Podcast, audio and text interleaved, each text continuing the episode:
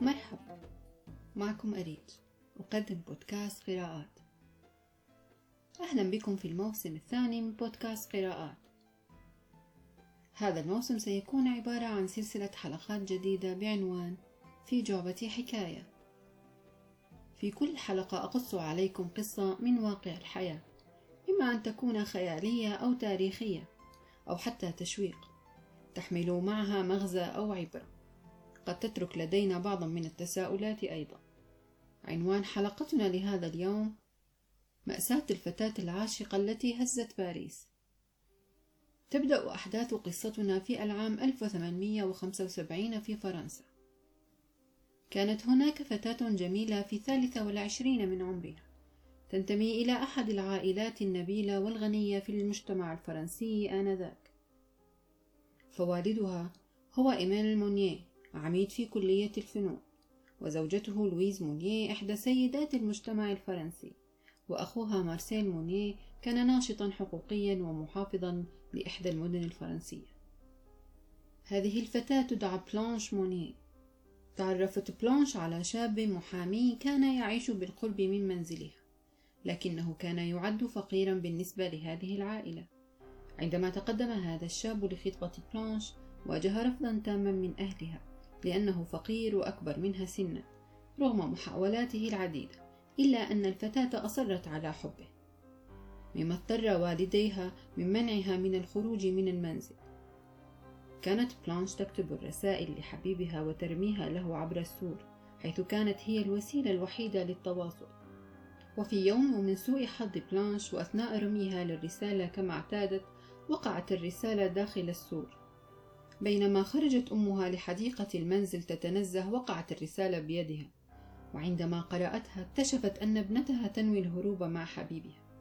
فهرعت الأم مسرعة إلى زوجها وأخبرته عن نوايا ابنتها ومنذ ذاك الوقت لم يعثر على بلانش أبدا.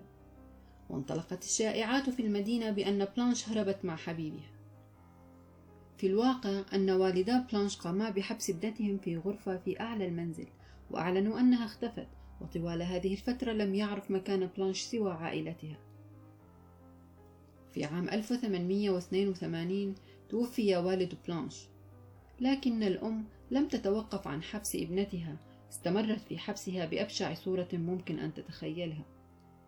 تم حبس بلانش لمدة 25 عاما في غرفة مظلمة أغلقت جميع نوافذها لا ترى فيها النور عارية من دون ملابس كانت تتغذى على بقايا الطعام التي كانت ترمى لها. وفي العام 1901 كتب أحدهم إلى النائب العام في فرنسا رسالة مجهولة جاء فيها. سيدي المدعي العام. يشرفني إخبارك بحدوث أمر استثنائي بشكل استثنائي. أتحدث عن العانس المحبوسة في منزل مدام مونيه دون طعام. وتعيش على القمامة منذ 25 عاما مضت. بكلمة واحدة يمكن القول بأنها تعيش في قذارتها. في بداية الأمر شكك المدعي العام بمصداقية الرسالة لأنه عرف عن والدة بلانش السيدة لويز مونيه بأنها امرأة محبوبة ومحترمة لدى جميع من يعرفها. لكن رغم هذا كانت وظيفته تستدعي أن يتخذ إجراء للتحقق من مصداقية الرسالة. فأمر بتفتيش منزل عائلة مونيه وبالفعل تم إرسال رجال الشرطة وتوجهوا إلى المنزل وبدأوا بالتفتيش في جميع أنحائه. حتى وصلوا إلى الدور العلوي ووجدوا غرفة مغلقة. طلبوا من الخدم أن يفتحوها فأجابوا بأنها مغلقة دائما ولم يفتحها أحدا وليس لها مفاتيح. أمر الضابط أفراد الشرطة بأن يكسروا الباب وهنا كانت الصدمة. لقد هالهم ما رأوه. لقد رأوا شبح امرأة كومة من العظام ذات شعر طويل كانت عارية تجلس في وسط القاذورات وحولها بقايا طعام متعفن تعيش الحشرات معها على نفس السرير وكانت رائحة الغرفة عفنة وكريهة جدا. قام رجال الشرطة بلف بلانش وأخذها إلى المستشفى. بعدها قام الأطباء بعمل الفحوصات الكاملة حيث كانت تزن 25 كيلوغراما. وتعاني من الإعياء والهزل الشديد.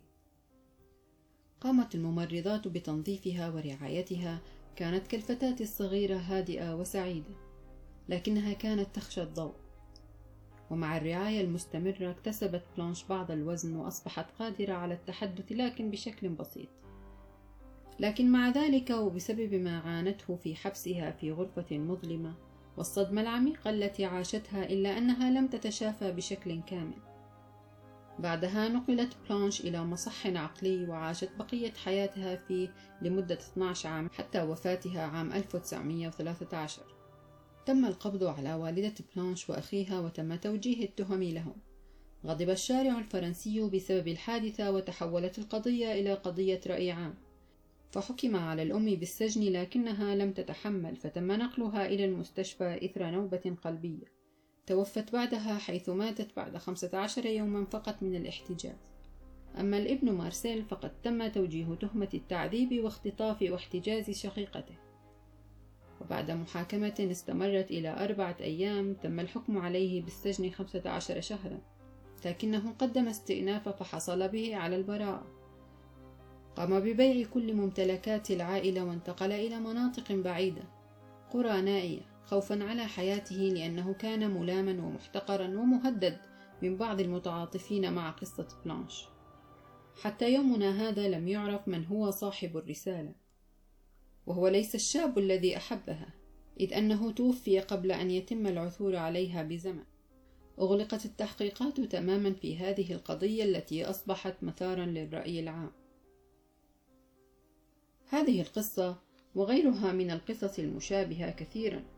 في وطننا العربي وفي العالم عن حبس الأهل لأولادهم والتعذيب الجسدي والنفسي الذي يقومون فيه بحق فلذات أكبادهم. تضع لدينا تساؤلات عدة عن إلى أي مدى يحق للأهل معاقبة أبنائهم وأين هو الوازع الديني والإنساني لدى هؤلاء الأهل؟ وهل الاجتماعيات والمحيط والظروف قد تبيح لهم هذا التصرف؟ تحضرني مقولة للأديب اللبناني الراحل جبران خليل جبران من كتابه النبي. يقول أولادكم ليسوا لكم أولادكم أبناء الحياة. وفي نهاية حلقتنا شكرا لحسن الاستماع وإلى لقاء قريب بإذن الله. كونوا دائما بخير.